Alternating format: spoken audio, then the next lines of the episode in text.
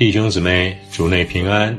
今天灵修的经文是在马太福音第十九章十六到三十节。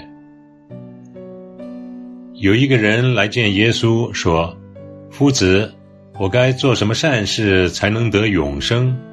耶稣对他说：“你为什么以善事问我呢？只有一位是善的。你若要进入永生，就当遵守诫命。”他说：“什么诫命？”耶稣说：“就是不可杀人，不可奸淫，不可偷盗，不可作假见证，当孝敬父母，又当爱人如己。”那少年人说：“这一切我都遵守了，还缺少什么呢？”耶稣说：“你若愿意做完全人，可去变卖你所有的，分给穷人。”就必有财宝在天上，你还要来跟从我。那少年人听见这话，就忧忧愁愁的走了，因为他的产业很多。耶稣对门徒说：“我实在告诉你们，财主进天国是难的。我又告诉你们，骆驼穿过针的眼，比财主进神的国还容易呢。”门徒听见这话，就稀奇的很，说：“这样谁能得救呢？”耶稣看着他们说：“在人这是不能的，在神凡事都能。”彼得就对他说：“看哪，我们已经撇下所有的跟从你，将来我们要得什么呢？”耶稣说：“我实在告诉你们，你们这跟从我的人。”到复兴的时候，人子坐在他荣耀的宝座上，你们也要坐在十二个宝座上，审判以色列十二个支派。凡为我的名撇下房屋，或是弟兄姐妹、父亲母亲、儿女、田地的，必要得着百倍，并且承受永生。然而有许多在前的，将要在后。在后的将要在前。以上就是今天的灵修经文。下面我们一同来分享今天灵修的主题：你信的是什么？宗教的一大特点就是人与所拜的对象做交换，行善是为了得到回报。宗教行为在某种程度上也是一种贿赂。破点小财，花点时间，是为了拥有世上更多的财富，获得更高的身份地位，更能自由的支配时间。当这位自缢的少年来到主面前询问：“夫子，我该做什么善事才能得永生？”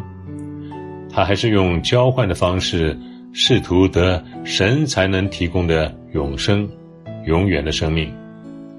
但他对耶稣的称呼“夫子”、“老师”，也表明他只把耶稣当作人来询问。耶稣明确告诉他，只有神才能给他永生，并借着遵守诫命提醒他，永生不是一个人的善行可以赚取的。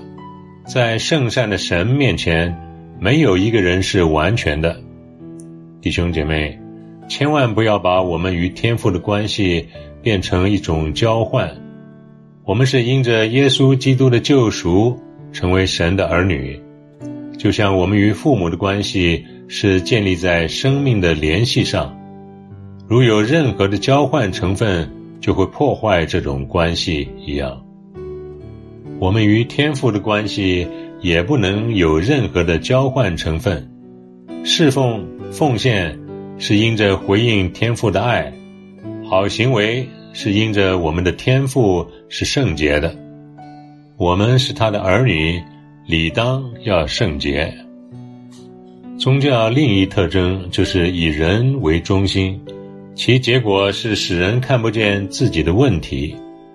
主耶稣讲到的诫命是律法中人与人的关系，其核心就是爱人如己。这位少年居然宣称他做到了，当然，我们都知道他根本做不到。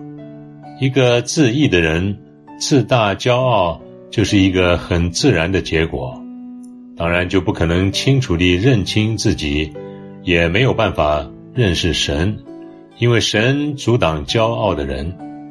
彼得前书五章五节，弟兄姊妹，任何时候，如果我们看自己比别人强，很可能就陷入了自义之中，就需要问问自己信的是什么。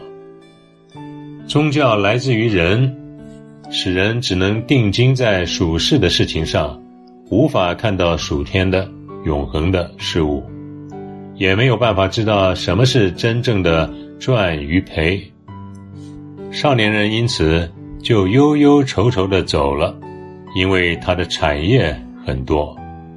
弟兄姊妹，我们因着耶稣基督的救赎大爱，因信成为神的儿女，这完全是神的恩典与怜悯。因此，我们能来到圣洁的神面前敬拜、侍奉、祷告，都是恩典，毫无所夸。唯有跟随耶稣基督，使他成为我们生命的优先，我们才能不像那位少年人一样忧忧愁愁的离去。因此，需要常常问：我信的是什么？弟兄姊妹，现在我们一同来做一个回应祷告。慈爱的天父，爱我的救主耶稣基督，感谢你使我因信在你面前。有了儿子名分，愿你的圣灵将你的爱浇灌在我的心里，长存喜乐的心来亲近你、侍奉你、见证你。奉主耶稣基督的名祷告，阿门。